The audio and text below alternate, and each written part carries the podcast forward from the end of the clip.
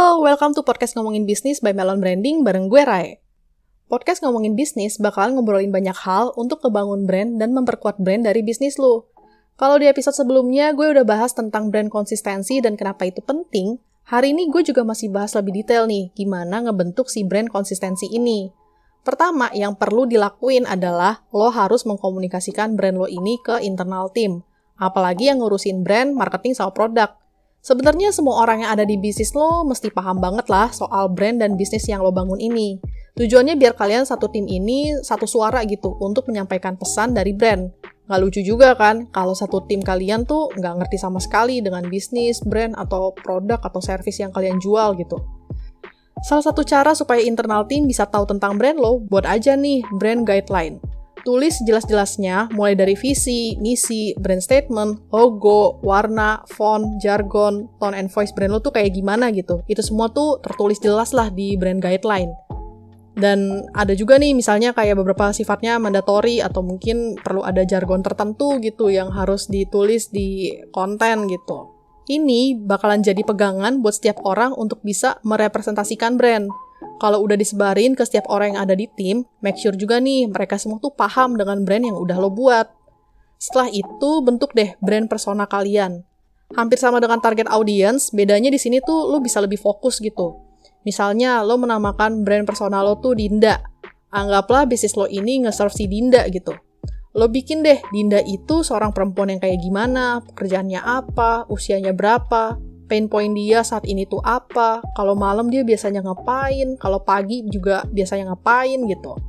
Punya brand persona ini bikin lo jadi tahu apa yang mesti dilakuin supaya Dinda bisa nyaman dalam hidupnya lewat brand yang ada di bisnis lo. Intinya sih brand persona bakalan bikin brand lo tuh lebih relevan dan lebih bisa hidup gitu untuk target market lo. Kalau dua hal ini nih udah lo punya, saatnya buat masuk ke creative workflow. Creative workflow ini bakal memetakan hal-hal kreatif yang bisa lo lakuin untuk membuat brand lo tuh eksis dan konsisten. Namanya kreatif, bentuknya bakalan bisa macam-macam nih.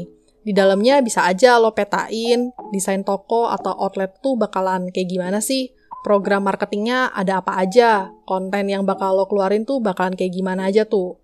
Karena creative workflow ini ada banyak banget, biasanya yang handle tuh dari berbagai tim atau dari berbagai orang lah.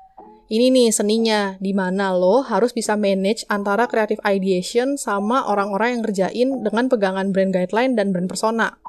Ada banyak tools yang bisa lo pakai buat manage ini semua. Bisa pakai Trello, Monday, Google Spreadsheet, atau Notion untuk bisa saling tahu nih dari tiap tim bakal contribute apa dan kayak gimana untuk bisa ngembangin dan existing brand itu sendiri.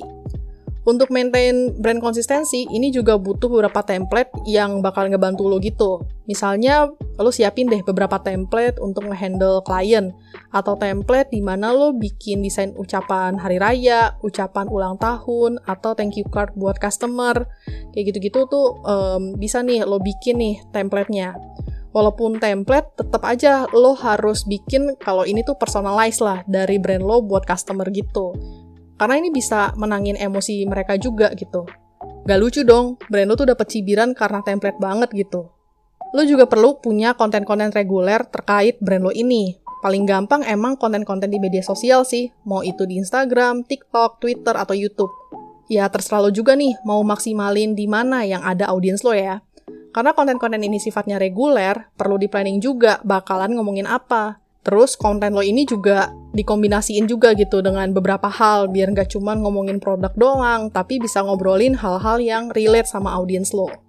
Walaupun lo punya konten-konten reguler, perlu diperhatiin juga kalau media sosial itu juga bisa jadi channel di mana lo bisa mengkomunikasikan campaign marketing yang lagi lo jalanin.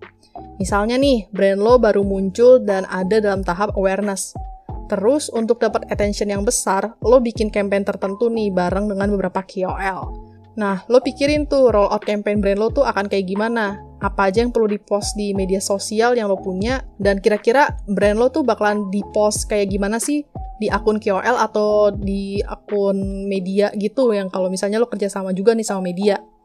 BTW, KOL itu mungkin berapa dari lo lebih awam dengan influencer. Ya, KOL tuh semacam influencer lah yang bisa menggerakkan masa buat aware nih sama brand lo.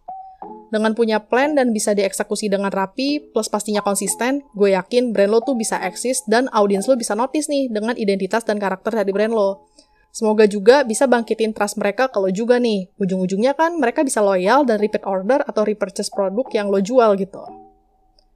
Nah, info seputar bisnis, marketing, branding kayak gini nggak cuma bisa lo dengerin lewat podcast ngomongin bisnis aja, tapi juga bisa dibaca di website kita www.melonbranding.com atau di konten-konten Instagram kita di @melonbranding.